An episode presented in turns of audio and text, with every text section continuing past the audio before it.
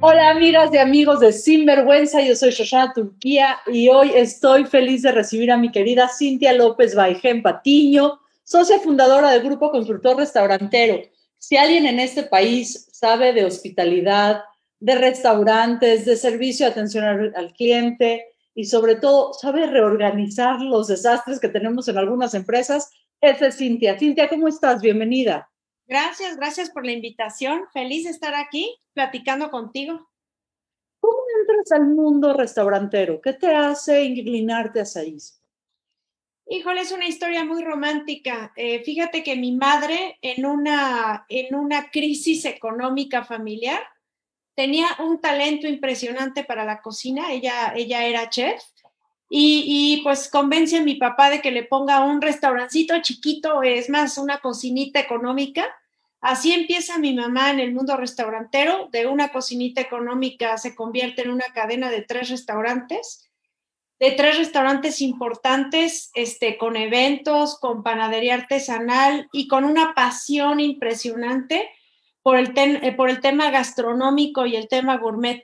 Entonces, eh, Cintia entra a restaurantes porque pues desde niña yo viví eh, que la hora de la comida, la hora de la cena eran sagradas, ¿no? Eran para, eran para platicar del día, para platicar de nosotros, para tomar una buena copa de vino, para eh, degustar este, todo un menú, ¿no? Era, era toda una ceremonia comer en mi casa, o sea, obviamente no había nada congelado, nada comprado, todo se hacía, ¿no? La salsa, la mermelada, el pan entonces, es así como yo le entro al mundo restaurantero. La verdad es que yo lo viví desde, desde casa y luego mi madre pone los restaurantes y pues ya sabes, le entramos ahí con toda la familia a ayudar. Y, pues entro de mesera y un poco de todo y me encantó. La verdad me, me encantó, era, era lo mío, así era lo mío. Y de eso, ahora entrenar a más de mil personas por todo el país no solamente para que emprendan este, negocios de hospitalidad, sino también para que sirvan a sus comunidades. ¿Cómo hace ese brinco? ¿Cómo es ese caminito, Cintia? Uy, Josh, pues yo creo que yo creo que como muchas mujeres que emprendemos, este, e, en el, ese camino se, se va haciendo con los años. Fíjate que yo me considero una persona muy intuitiva y muy emocional y le echo caso a mis corazonadas y son las corazonadas las que me han llevado por ese camino o sea, primero trabajo con mi mamá, mucha chavita, eh, luego, eh, pues bueno, mi mamá como mamá, ¿no? Pues era medio, obviamente no le iba a hacer caso a una chavita, entonces yo le daba muchas ideas a mi mamá, algunas me hacía caso, otras no. Y, bueno, pues se dio la oportunidad de que, de que yo abriera una cafetería eh, dentro de una, de una escuela, o sea, una cafetería para una primaria, secundaria y prepa cuando yo era preparatoriana. Y entonces ya había fracasado como tres veces esa, esa, esa cafetería, ¿no? Eh, y entonces yo la adorno y la pongo y le pongo hamburguesas y pongo un menú y ¡prum! para arriba se va. O sea, es como mi primer, mi, mi primer éxito, ¿no? De, de, de, llegar y por intuición, no tenía metodologías, no tenía nada, ni siquiera había estudiado la carrera, yo estaba empezando, saliendo de la prepa pero, pero yo olía, ¿me entiendes? O sea, yo olía a los clientes, los leía, este, sabía lo que querían comer, cómo querían que los tratara, y entonces la cafetería es un éxito rotundo y yo empiezo a ganar mucho dinero bien chavita y, y no me preguntes, yo hice todo por intuición y, y dije, de aquí soy. Y de ahí, bueno, pues fue una concesión que me duró cuatro o cinco años. Estuve estudiando la carrera, yo estudié administración de empresas, no había gastronomía, no, no había la carrera de restaurantes antes. Y entonces, bueno, pues me, me, me, pongo a trabajar para otros restauranteros de, de, muy alto perfil. Yo, yo trabajé para firmas de pues, restaurantes de primer nivel en la Ciudad de México, obviamente aprendiendo mucho. Y, pues así, este, yo aprendiendo de restauranteros de la vieja escuela, este, aprendiendo de los errores de mis, de mis eh, patrones, de mis clientes, de mis patrones, de mis jefes. Y, y, pues así fue como fui aprendiendo de manera muy profesional ya el tema de la cocina, el tema de trabajar con un gran chef de nombre, ¿no? El tema pues obviamente financiero y así me dediqué como 15 años a trabajar para restaurantes. Eh, me quedo sin, trabajo un día, este, Josh, y, los accidentes son maravillosos, ¿no? O sea, estos eventos que a veces parecieran ser traumáticos, para mí fue maravilloso quedarme sin trabajo, porque un amigo me dice, oye, Cintia, deberías de dar consultoría, porque todo el mundo te pregunta, todo, les dices los consejos y se suben las ventas. Entras a un restaurante y bajas los costos, viene, viene una mejor utilidad, este, das un mejor servicio. ¿Por qué no te dedicas a dar consultoría? Eh, un amigo me lo dijo, ¿no? Y dije, ah, pues no suena mal. Y así empecé con dos clientitos, ¿no? Bueno, un, dos, dos firmas importantes. Y ya a partir del 2000, este, pues fundé mi propia empresa, y, la verdad es que estoy muy contenta ahora, ahora con esta empresa. Ya, ya lleva 20 años, Josh. Ya prácticamente hemos atendido ya más de 600 casos, ¿no? ¿Cuál es el desafío más fuerte de emprender en este sector? ¿El desafío para el emprendedor o el desafío para mí? Para ti, querida. eh, Mira, la, consultoría tiene muchas aristas, eh, porque tocas muchísimo el ego, el ego de las personas, porque trabajo con, con, empresarios hombres, ¿no? Ahora te voy a decir que me cuesta menos trabajo, porque al principio cuando yo empiezo, yo era más joven que mis clientes, ¿no? Y entonces, pues decían, ¿cómo esta chavita va a venir a enseñarme?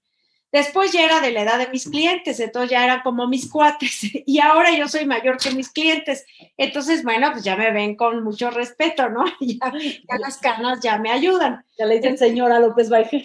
Ah, ya, ya, ¿no? Entonces, ya son como mis hijitos. El, el reto es el ego, el ego del empresario. El reto es romper como coach, porque, porque obviamente en el camino yo me metí al mundo del coaching empresarial porque me di cuenta que las empresas son súper emocionales y me di cuenta que un problema que no me dejaba a veces dar una buena consultoría era la parte emocional de la empresa, del dueño, del director, incluso la parte emocional de los líderes, ¿no? Que sienten recelo cuando entra un consultor y dicen, oye, a mí no me pagas más, pero sí gastas dinero en un consultor, ¿no?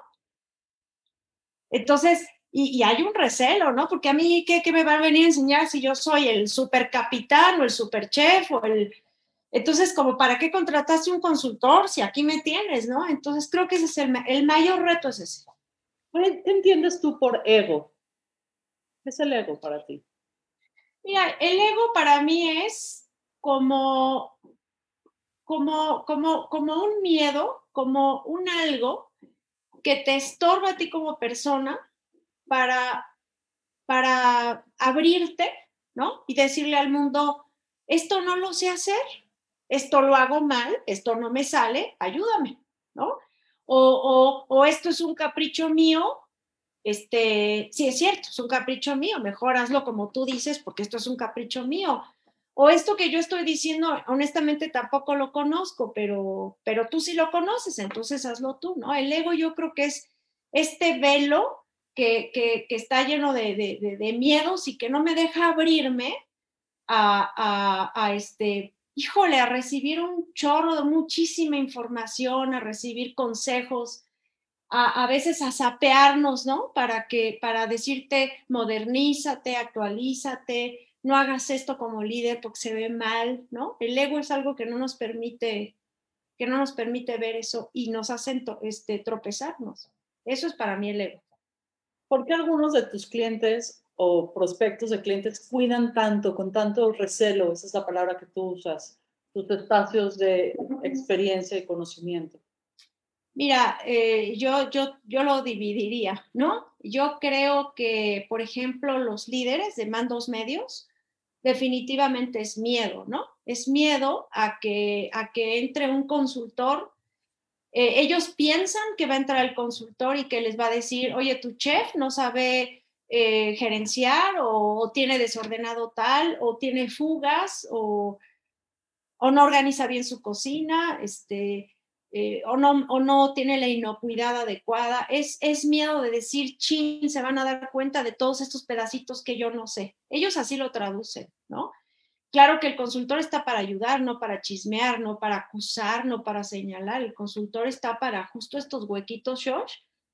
Yo vengo a abrazarte, a enseñarte, a darte, a darte las herramientas, a capacitarte para que el día de mañana seas un chef súper completo. Ese es, el reto, romper esa creencia, romper ese miedo en el caso de los, de los líderes de mandos medios, ¿no? hay veces que, bueno, están haciendo trampa, robo, mafias, y bueno, pues la consultoría no conviene, ¿no? Este, y en el caso de los dueños, del dueño director general, cuando el dueño es director general, pues el 50% de los problemas, si no es que más, el, el, culpable es él. Entonces, fíjate, Josh, te pagan y aparte le vas a decir que, está mal, te está pagando y le vas a decir que él la ha regado porque, porque este, no lleva bien sus juntas o porque no le da seguimiento a las cosas o porque es un patán o porque es muy este, blando este, o porque hay cosas que no tiene la razón, ¿no? Este, o porque hay necedades o porque hay caprichos. Ese es un reto, ¿no? decírselo. Me recuerdas un chiste que me hacía mi hijo cuando decidí volverme terapeuta. Me dice, te fuiste al único negocio donde el cliente no tiene la razón. Exactamente. Y es un poco lo que veo. No hablas mucho de enseñar, de entrenar, de educar, de atender, de servir. ¿Cuál es la lección más grande que te han dado tus clientes a ti, Cintia? Híjole, muchas, muchas, muchas. Mira, justo hoy en la mañana le platicaba a un terapeuta de, de fisioterapia. Yo le decía, mira, el día que yo pierda la, la pasión por ayudar a la gente, por ayudar a los negocios, al empresario, a los mandos medios, a los operadores, ese día ya no voy a trabajar porque ya no voy a ser derecha, ya no voy, ya, ya no, ya no va a tener el encanto que yo quiero que tenga mi trabajo, ¿no? Em, eh, me encanta ayudar, Shosh. Yo creo que eso ya lo traes en la sangre, ¿no? O sea, desde niña, cuando mi mamá me ponía de mesera y el cliente se salía feliz de que comió rico, de que, de que fui yo amable, de que le llevé su plato a tiempo. No sabes la felicidad que me daba, Shosh. O sea, sentía bien bonito, ¿no? Que ese cliente saliera, este, venía con hambre, venía enojado eh, y entonces ya se salía feliz, satisfecho restaurado, ¿no? De ahí viene la palabra restaurante, restaurado. Entonces, este, a mí me encanta cuando, eh, por ejemplo, eh, me pasa mucho que hay gerentes eh, y, vienen del empirismo, ¿no? Era, era una señora de limpieza o era un cuate lavalosa y hoy es gerente y además así lo aventaron a la gerencia, nadie le enseñó de liderazgo, ¿no? Y los pobres pues la riegan porque nadie les enseñó. Entonces, yo afortunadamente vengo de dos padres empresarios y, pues respiras el liderazgo desde chiquita porque estás escuchando todo el tiempo esas conversaciones, ¿no? Estás viendo a tus padres cómo, cómo dirigen colaboradores. Y entonces, pues ellos, ¿por qué lo van a saber? Y la verdad a mí me encanta este, eh, de repente 10 años después encontrarme con un director de operaciones o director general que yo capacité hace 10 años y que convencí de que sí podía y, no. O sea, es, es, es maravilloso ayudar, es, es maravilloso y en un negocio tan bonito como es la restaurantería y la hospitalidad. Me encanta ayudar. A ver, tú hablas de dos palabras clave, felicidad y amabilidad. ¿Qué es para ti, Cintia, la felicidad? ¿Cómo la defines? Mira, la, felicidad eh, es, sonreír. O sea, es, si tú sonríes, este, evidentemente ya estás comunicando lo que piensas y lo que sientes, aunque no lo digas. La sonrisa habla mucho, ¿no?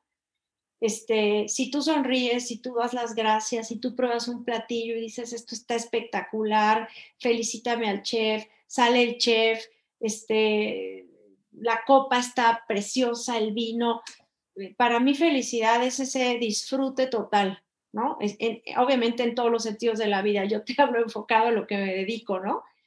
Eh, cuando yo voy a una reunión y ya subimos las ventas, ya se bajó, ya se mejoró la utilidad, Eh, cuando yo llego a un restaurante de los que estamos consultando, ya el servicio brilla más, ya los clientes felicitan. Para mí eso es felicidad, que las cosas te van saliendo.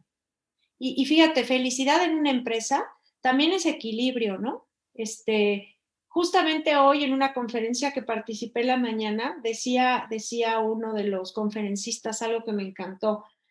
Oigan, este, ¿por qué no en las conferencias que estamos armando para Bastur hablan de, de que no sean tan capitalistas y de que, eh, y de que, y, que y, sean más conscientes de la salud de sus clientes? ¿Por qué no les hablas a los restauranteros de que no todo es dinero y de que, y de que la comida te tiene que hacer bien?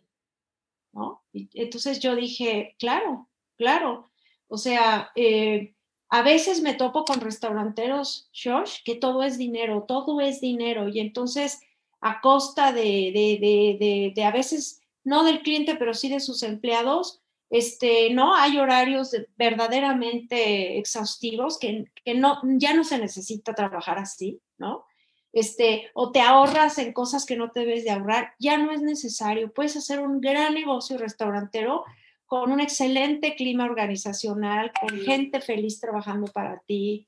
O sea, no sé, la felicidad es el equilibrio, porque el dinero viene solo, el éxito viene solo cuando tú tienes una empresa equilibrada.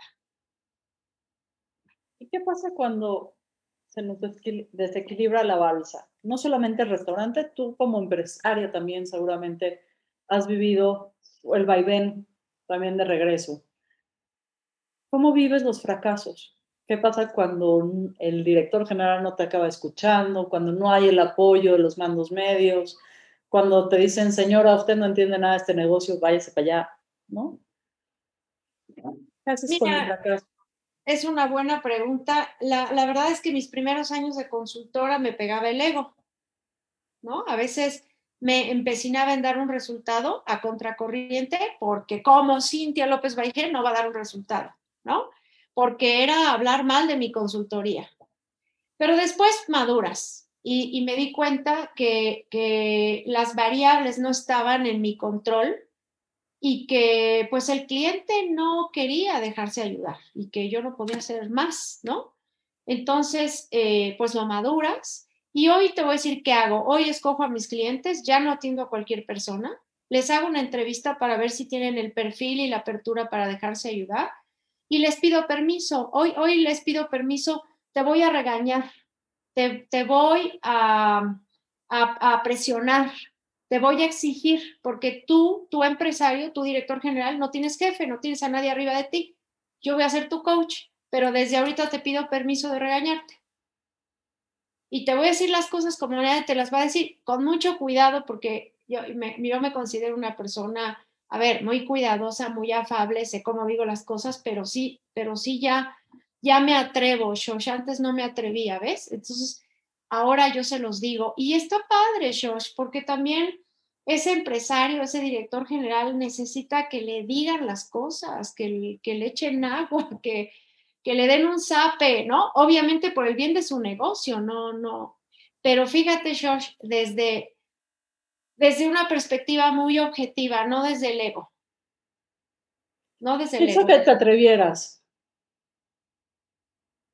Ay, ¿qué hizo que me atreviera? Este, mira, un día lo dije, un día dije, tengo que romper este miedo de enfrentarme a, mi cliente, así sea un director general multimillonario de una cadena enorme de restaurantes y me diga que tiene 30 años igual que yo de experiencia romper el miedo, no sé, la decisión de romper el miedo y la decisión de ayudarlo, de ayudarlo más, porque yo sabía que, que, que, que si yo no le decía las cosas, fíjate, no solo no lo iba a ayudar a él, porque al mover al director general, se mueven todos los hilos hacia abajo y ayudas a su gente, porque a veces sufre la gente de ese director general, sufren le tienen miedo, no le dicen las cosas, ¿no? Entonces, ¿Cuál ha sido tu costo personal de romper el miedo? Mi costo personal. Pues prepararme mucho mentalmente, yo creo, prepararme mucho como coach, porque fíjate que yo creo que tú, yo creo que es, es como complejo dar consejos, eh, escuchar, poner ejemplos, si tú no eres una persona ejemplar. Creo que el costo, el costo-beneficio, porque yo lo veo como beneficio, fue entrenarme muy duro como persona para ser una persona ejemplar, porque yo sentía que si yo no era ejemplar, pues cómo le voy a decir a mí, cómo voy a ser un consultor que te va a decir lo que tengas que hacer si, si, si, si llega una persona toda desequilibrada o, o toda loca o toda enojona o no, no sé. Este, creo que el costo ha sido entrenarme yo en lo personal para romper mi ego, para como consultor decirte, tienes razón, cliente, tienes razón, si es cierto, lo que me estás diciendo es mejor que lo que yo te estoy diciendo. Eh, este, decir no sé, no, no sé, no, lo que me estás preguntando no lo sé, Josh, pero este, en una semana te lo contesto. Déjame encerrarme, déjame ver a mis otros consultores, en una semana te lo contesto. Este, entrenarme, no sé, prepararme mentalmente, físicamente, ser, convertirme en una persona más robusta, más fuerte. Hablamos un poco de, de, tu entrenamiento físico, porque también eres una gran atleta. ¿Cómo, ¿Cómo vives el deporte? Porque eso, eso se sabe y se ve en tu condición, en el lenguaje que utilizas también. Pues, pues mira, la, verdad es que soy muy disciplinada con, con el deporte. Em, eh, yo me exijo una cantidad de horas a la semana eh, entre, entre gimnasio y tenis y pádel y correr y una condición porque te digo que yo siento que si yo no puedo con una disciplina, con una constancia, em, con una serie de acciones que me van a llevar un resultado, ¿cómo es que puedo yo ser un consultor que te pide que lo hagas tú? ¿No? Yo llevo una disciplina en mis alimentos, una disciplina en mi, en mi ejercicio, en mi vida personal, pero yo sentía que si yo no lograba eh, de, em, meter a Cintia a ese, en ese canal, Cintia no tenía el derecho de decirle a alguien, eh, disciplínate, sé constante, ten buenos hábitos y sigue una serie de pasos para que te salgan los resultados. ¿Se lo exiges también a tus otros consultores? Eh, a nivel ejercicio y eso no, no me meto con eso. Por supuesto que les doy muchos consejos de salud, eh, pero sí, sí les exijo mucho eh, profesionalismo, mucho em, control emocional, sí. Sí les exijo mucho control emocional. A ver, tú hablas de las emociones adentro de las empresas, ¿no? Si lo viéramos a nivel industria, además tú tienes una visión muy privilegiada porque no solamente trabajas en la Ciudad de México o en la Ciudad de Puebla, sino que tienes una visión global ¿no? de, la República Mexicana. ¿Dónde está el dolor principal de la industria restaurantera en estos momentos? Eh, en el empirismo. Ese es, un, ese es un dolor que a mí me da mucha tristeza y que cuando logro romper el empirismo profesionalizando, que es parte de lo que hacemos, me da mucha alegría en el empirismo, em, eh, en la industria lamentablemente se presta a mafias, ¿no? Eh, hay muchos meseros y bartenders, pues que, que, el mismo cliente, ¿no? El mismo cliente te amafia, ya sabes, te piden propina por fuera o se roban las cuentas en efectivo, este, creo que ese es otro dolor, es, otro dolor triste. Em, eh, ¿Qué otra cosa te podría decir? Pues el cuidado, ¿no? La falta de cuidado en la limpieza y en la preparación de los alimentos eh, es otro dolor. No todos los restaurantes lo tienen. Y fíjate que uno muy particular es que yo hablo mucho de la parte emocional, George, porque fíjate esto que pasa, ¿no? Imagínate que tú tienes a tus hijos y todos los días les pegas los maltratas, les gritas, pues esos niños no van a ser felices y esos niños no van a ser eh, buenos en la escuela y van a patear a su vez a los otros compañeritos. Pues eso pasa con los meseros y eso pasa con los cocineros. Entonces, si tú los maltratas, los golpeas, los haces trabajar 12 horas diarias, no les das vacaciones, no les das seguro social y ta, ta, ta, todo eso, pues ¿cómo quieres que atiendan a tus clientes? ¿Con cariño? Ya, ya, ya, ya no quiero ir a ningún restaurante, me siento una explotadora.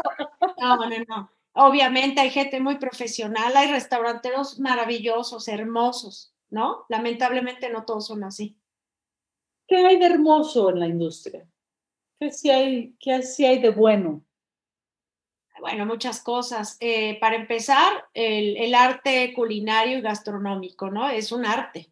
Hay, creatividad, hay chefs maravillosos que, que, así como un pintor ya se imagina la mezcla de colores en el lienzo, pues un chef ya se imagina los sabores y puede crear grandes cosas. Eh, a ver, a mí me parece que el servicio, hay, hay meseros que son unos magos, son psicólogos, ¿no? O sea, tú llegas de malas y ellos saben cómo atenderte y cómo sugerirte y, y, yo he visto clientes que cierran el menú y dicen, no voy a leer, tú sugiéreme, tráeme lo que se te dé la gana. Es más, dile al chef a ver qué me prepara. Y salen maravillados, ¿no? Eso es un arte, ¿no? Finalmente restauras otra vez, ¿no? Restauras el ánimo, con la comida, con el servicio. A ver, hay lugares maravillosos que tienen una, una ambientación súper pensada, Shosh, ¿no? O sea, es todo un arte, un buen restaurante es todo un arte. A ver, ¿cómo podemos, a ver, yo tengo una duda que es un poco larga, sígueme. Llega la pandemia el año pasado, nos dicen todos quietos para la foto, fuera de los restaurantes, fuera de los bares, fuera de los teatros, cada quien a su casa. Todo bien. ¿no? Eh, habemos muchas personas que regresar al espacio del restaurante nos cuesta más trabajo que otros, unos porque no estamos vacunados, porque todavía no nos toca, ¿no? Otros porque sabemos que los que dan el servicio no han estado vacunados porque todavía no llegan a la edad de la vacuna tampoco, eh, por las cuestiones de higiene. ¿Qué nos dirías para regresar de forma segura a los espacios restauranteros y en qué nos tendríamos que estar fijando para decir, pues vale la pena ir a este espacio, consumir en este lugar y no echarme otro taco en mi casa. ¿En qué nos tendríamos que estar fijando? Mira, desde luego hay muchos restauranteros que están tomando las medidas este, sanitarias necesarias y que puedes ir con toda la confianza del mundo. O sea, ¿en qué te debes de fijar? Bueno, desde luego la desinfección de tu mesa, en que te lleven los cubiertos este, quizás en una bolsa sellada, ¿no? porque quiere decir que están desinfectados en un aparatito especial. Este, em, eh, bueno, te diría, pues métete a la cocina, pero no creo que te dejen meterte a la cocina. Pero mira, cualquier restaurante profesional donde tú veas, fíjate en algo que yo me fijo, ¿no? Cuando yo veo que las plantas están regadas, las macetas están impecables, la hostess está bien vestidita, los capitanes están con una super presencia y el mantenimiento del lugar está perfecto, la cocina está perfecta. ¿No? Yo, yo antes les decía, eh, antes me invitaban a, eh, por toda la República, trabajé con, con Grupo Modelo y para atender a los restauranteros eh, me mandaba por toda la República a comer a restaurantes, ¿no? Entonces me mandaba a Mazatlán y ahora al diario comía en un restaurante, diario cenaba en un restaurante. Y entonces me decía eh, mi jefe, este, bueno, ¿cómo te fue? Y yo, y yo le decía, le describía exactamente al dueño y al gerente del restaurante. Me decía, pero si no te los he presentado, no los conoces, no, no necesitas presentármelo con ver las macetas, el mantenimiento, la decoración, que el platillo no, que el plato no esté desportillado, ¿no? Que, que esté la sal llena, limpiecita. Ya te digo cómo es el dueño y ya te digo cómo es el gerente. Entonces, yo creo que fijarte en eso, que estés en un restaurante eh, limpio, profesional, con buen mantenimiento, este, que el mesero te dé buena cara, que estén felices de volverte a recibir. Este, ¿Qué está pasando ahorita? Hay, dos tipos de restaurantes ahorita, después de la pandemia. El, apático, el gris, el triste, el que no sabe cómo se va a levantar, y entonces llegas al restaurante y está todo desgastado, mugrosón, porque pues, solo hay uno de limpieza por ahorrarse sueldos, porque solo hay dos meseros y todas las sillas todavía rinconadas, ¿no? Las que no caben para tener el 30, 40 o 50% de ocupación. Y hay el otro que se puso las pilas y que dijo feliz de la vida que ya vamos a abrir otra vez y al 50% y lo ves impecable. ¿No? Este, creo yo que con que te saniticen tu mesa, traigan cubrebocas, traigan careta, muchas veces traen guantes, este, tengan las medidas de la, de la temperatura, veas todo limpio, creo que es suficiente, Josh. Tampoco es que corras tanto riesgo. ¿Tú dejaste de ir a restaurantes? No. ¿O en cuanto abrieron, te mantuviste ahí? Yo siempre, nunca dejé de ir a restaurantes porque yo tenía que ver qué estaba pasando en el Inter, ¿no? ¿Y qué opinas de los restaurantes a domicilio? A ver, ahora estamos llenos de aplicaciones que supuestamente te traen el restaurante a tu casa. ¿Qué opinas de la comida para llevar? A ver, fue una buena solución. A muchos eso los rescató. Este, eh, salieron muchas dark kitchens a partir de la pandemia. Salieron muchos negocios. ¿Qué es una dark kitchen, querida?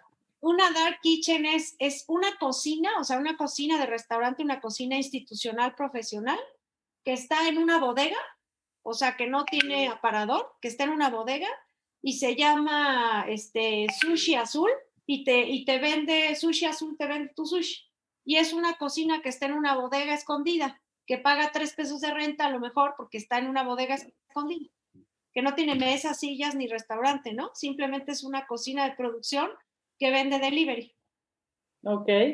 Y entonces reaparecen las dark kitchens o aparecen o qué pasa o tú crees que vas a tu restaurante favorito y ahí cocinan y no cocinan ahí, cocinan en la dark kitchen. ¿Cómo funciona?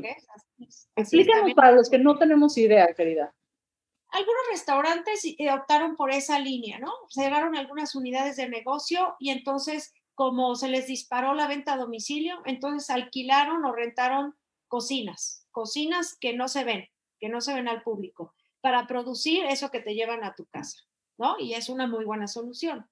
Eh, a mí me parece una extraordinaria solución el que, el que te lleven a tu casa. Muchos mejoraron sus empaques, muchos mejoraron la forma de presentarte el platillo, incluso muchos mejoraron el armado para que no se te remojara, todo eso, ¿no?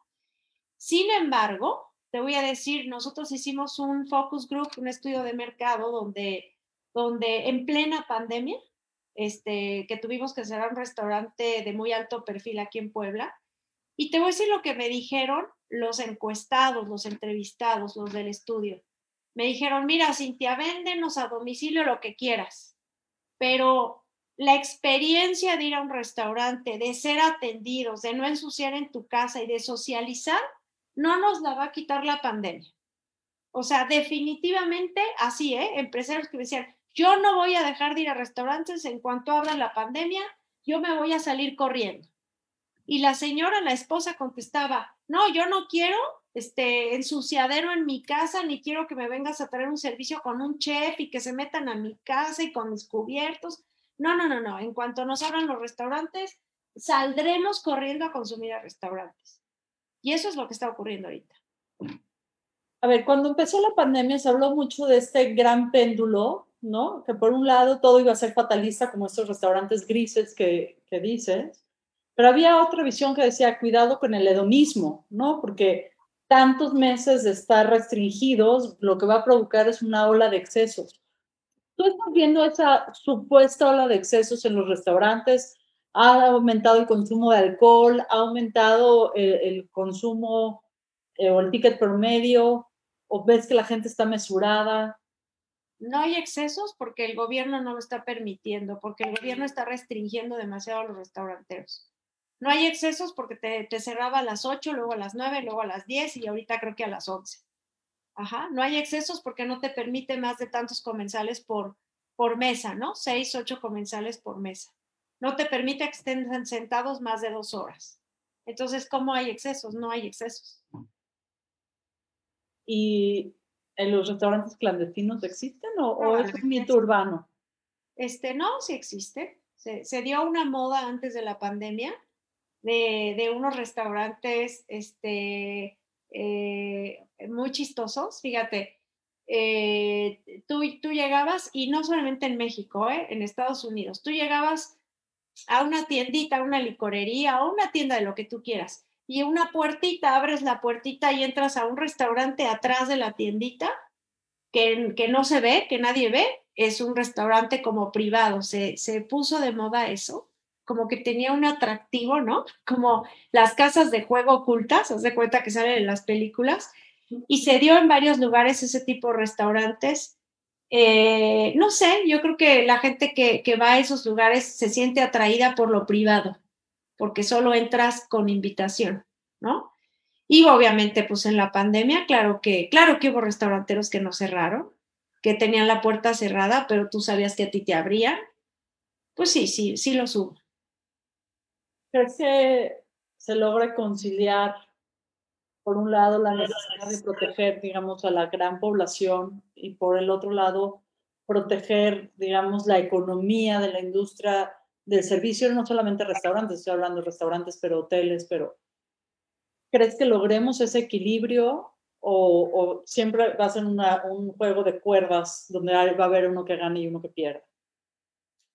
Mira, aquí entraríamos en mucha polémica porque los restauranteros están muy enojados con el gobierno actualmente, eh, porque eh, es, digo, hay, hay, incongruencias, ¿no? O sea, por un lado el, el restaurantero está muy restringido.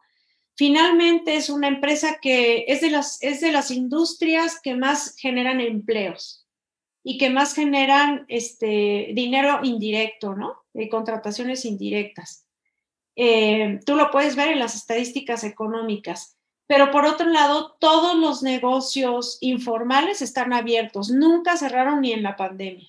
Eso, eso hay un, ah, o sea, por un lado hay una incongruencia del gobierno, pero por otro lado, de manera objetiva también yo entiendo, ¿no? O sea, si cierras todos esos changarros, este, pues la inseguridad no sé a dónde se va a disparar, porque entonces ya es más población la que no tiene la economía suficiente, ¿no?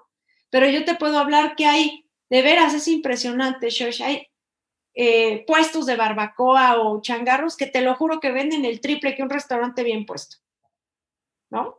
Entonces, aquí hay un tema de incongruencia que no sé si sea precisamente culpa del gobierno o es un tema social que hemos arrastrado desde hace muchísimos años, ¿no? Este, pero ese es un gran enojo de los restauranteros actualmente.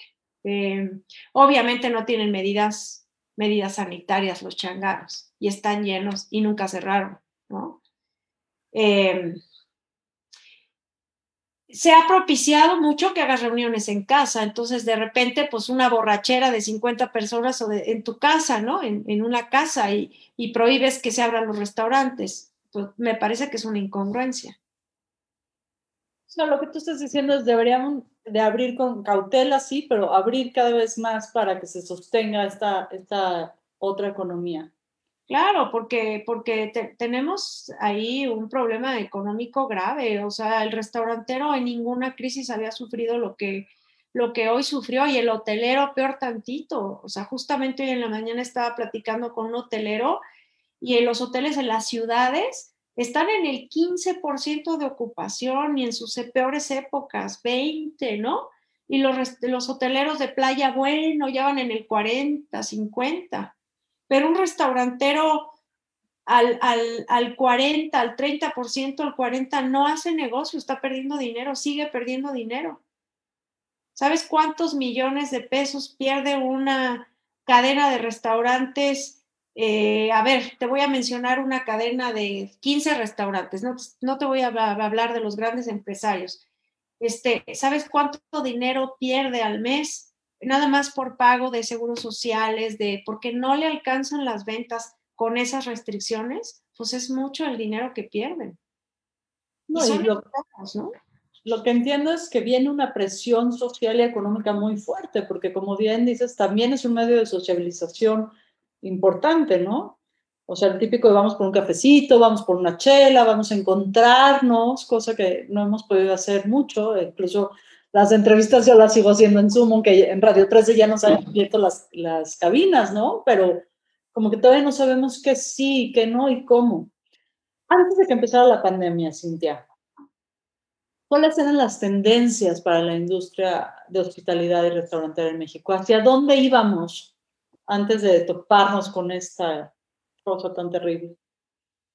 qué, buena pregunta. Fíjate que la tendencia iba, la restaurantería ha cambiado muchísimo, ¿no? Antes, cuando yo era niña, este, eran, un restaurantero era el que ponía mesas, sillas y comida. Ese era el restaurantero, ¿no? Hoy pones mesas, sillas y comida y lo más seguro es que truenes, porque ya hay todo un show de marketing atrás de un restaurante. Entonces, ¿qué, ¿para dónde iba la industria? Fíjate que iba hacia la venta de experiencias. Ya no era suficiente hacer una buena comida, ya no era suficiente darte un buen servicio, ya no era suficiente eh, eh, hacer un, lugar eh, decorando lo bonito con macetas y cuadros, ya no era suficiente. Entonces, el restaurantero se estaba convirtiendo en, paseo, en un paseo, ¿no? Este, ¿Qué pasó con la pandemia? Eh, este, al retener esta necesidad social, que ahorita los restaurantes que, están reabriendo y que lo están haciendo bien, o los nuevos restaurantes, lo que le están apostando a la a más allá de la experiencia. O sea, a toda, a toda una eh, a un cúmulo de elementos que te, que te encuentres en el momento en que estás sentado en una mesa. Y la hotelería también está pasando eso, ¿no? Te voy a poner dos ejemplos.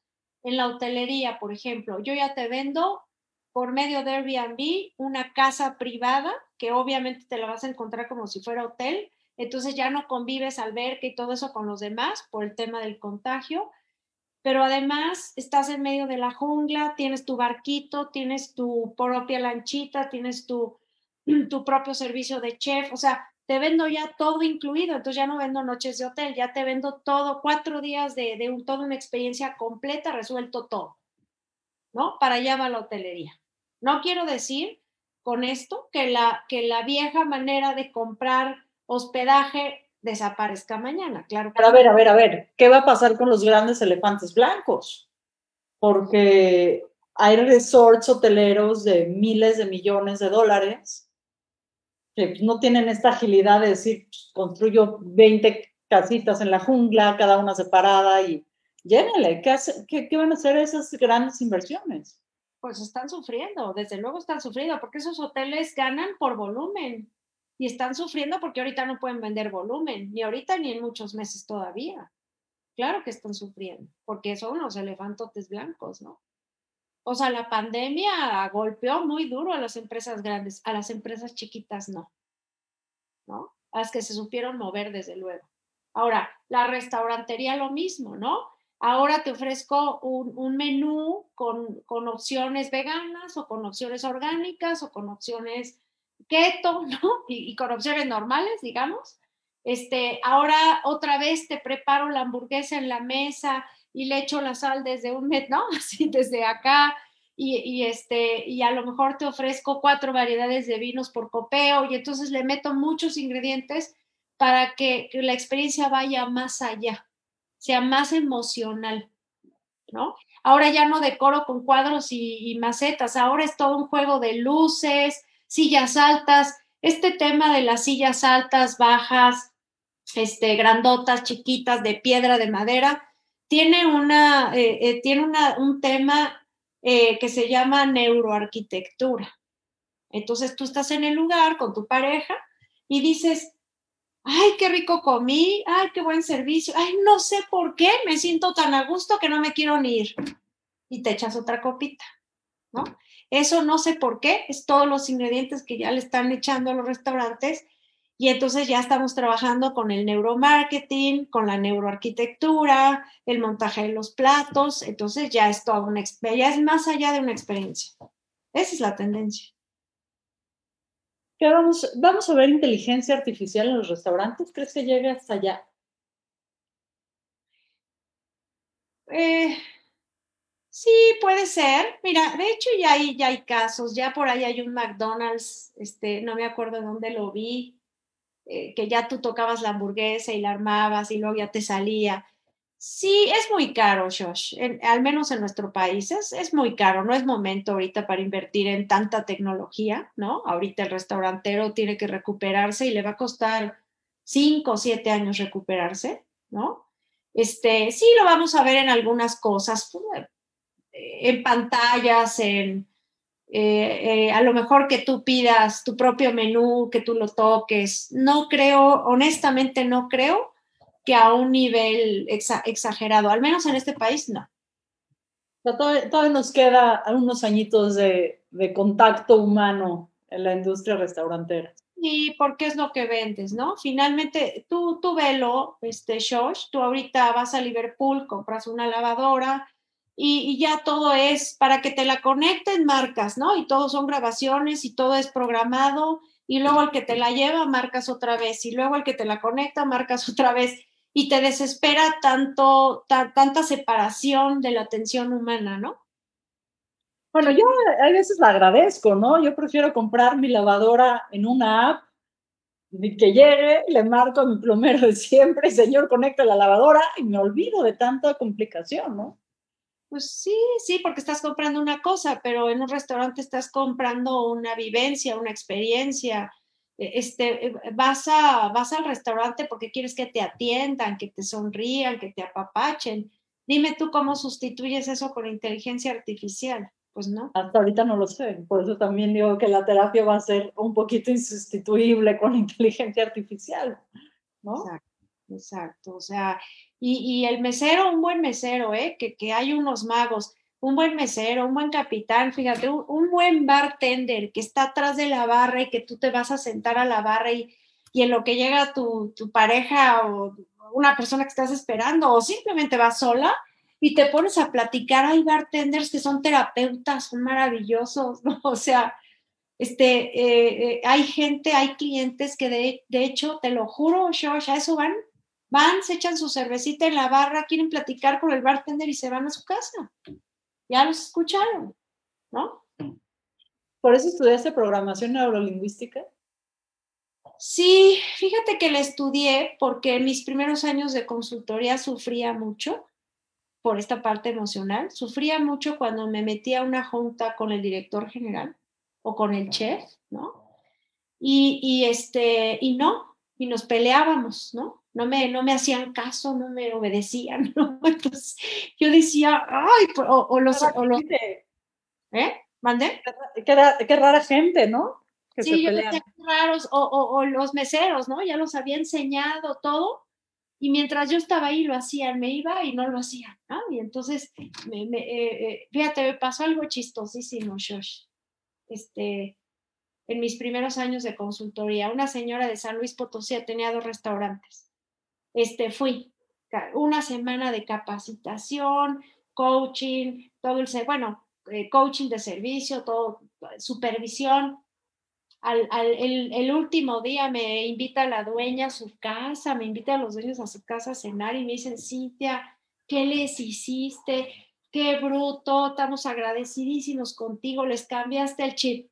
Mañana te, te invitamos a cenar el mejor vino, mañana te dejamos en el avión. A los tres meses me habla mi clienta mentándome la mamá. Ya se me fueron todos los empleados. ¿Qué les hiciste? ¿No? Y entonces por ahí tenía dos, tres teléfonos de los empleados. Uy, ¿por qué te fuiste? Pues porque todo lo que tú nos enseñaste, Cintia, los primeros en no hacerlo eran los dueños. ¿Para qué me quedaba yo aquí? Me pusiste brillo, pues ahora me voy con quien valore ese brillo. Y se fueron. Entonces dije en qué fallé, por eso estudié coaching, por eso estudié neurolingüística, porque yo tenía que entender qué había detrás de que las personas funcionen mejor o no funcionen, porque al final del camino, George, tú eres terapeuta, si una persona no funciona y luego va de mesera, o esa persona no funciona y es la cocinera que te va a hacer tu platillo, o es el director general, pues por más este, consultora que yo fuera en restaurantes, la parte emocional, ¿qué onda? ¿Dónde quedaba? Y ahí tenía yo problemas. Pues ven, no, no todo es hacer dinero, sino tratar bien al personal, tratar bien a los invitados y hacer que la experiencia sea lo más agradable posible para todos. Cintia, se me acaba el tiempo, pero no te voy a dejar ir sin la pregunta clave de este programa. Cintia López Baijén Patiño, ¿cuál ha sido tu acto más sinvergüenza? Mi acto más sinvergüenza. Em, hablando de restaurantes o hablando de lo que sea. Lo que tú entiendas por la pregunta. Híjole, este, pues mira, me, me gusta la adrenalina y la aventura, ¿no? Mi, mi acto, yo no sé si sea sinvergüenza o no, pero em, yo creo que tengo dos. Uno, haber hecho rapel de una pared de 100 metros. Me encantó esa experiencia. Y el otro, haber emborrachado a toda mi familia con una cata de vinos. desde, desde el vino, desde el vino para, ya sabes, para la entrada, para la sopa, para la ensalada, hasta terminamos con un vino de Sauternes para el postre. Nunca en mi vida había visto a mi mamá, a mi papá, a mis hermanas, todos alegres, amanecer una Navidad hasta las seis de la mañana. Nunca. Ese fue mi acto. Yo me imagino que sí fue un acto muy sinvergüenza. Cintia, te agradezco muchísimo este espacio, este espacio de reflexión, de apreciar los pequeños y los grandes gestos en una industria que damos por hecho. Mucha gente va a los restaurantes y suponemos que así es y que pasa nada más. Y tú nos has acompañado a ver pues, lo que hay en las entrañas de quien los crea, de quienes cocinan, de quienes atienden las mesas. Y yo creo que nos has dado un panorama muy enriquecedor de como comensales, cómo aprovechar mejor la experiencia y como empresarios, pues romper este ego que dice, ah, si no estás dispuesto a aprender, no vas a avanzar. ¿Con qué te quedas? Pues, pues fíjate que me quedo con, em, pues no sé, a la hora de entrevistarme y de yo escucharme, me doy cuenta del camino que he recorrido que a lo mejor a veces no te das cuenta, ¿no? A veces piensas que pasan los años y pues tú estás en tu día a día, ¿no? Pero yo creo que me doy cuenta del camino que he recorrido este, ya son muchos años de esto y, del camino que me falta por recorrer. ¿Con qué me quedo? Con eso, George, con que yo, yo todavía quiero recorrer muchas cosas nuevas. Este, fíjate que ahorita traigo una idea muy atrevida y muy fija en la cabeza. Tengo 54 años y, y yo quisiera modernizarme mucho, actualizarme mucho. Es decir, mentalmente quisiera ser un consultor muy fresco, muy creativo, muy eh, eh, eh, disruptiva, alguien muy disruptiva, muy atrevida, este, como lo es un joven hoy, que eso se pierde con la edad, ¿no? Y, y, por otro lado, mezclarlo con mis 54 años de madurez y de experiencia y de equilibrio. Ese es mi reto, con eso me quedo.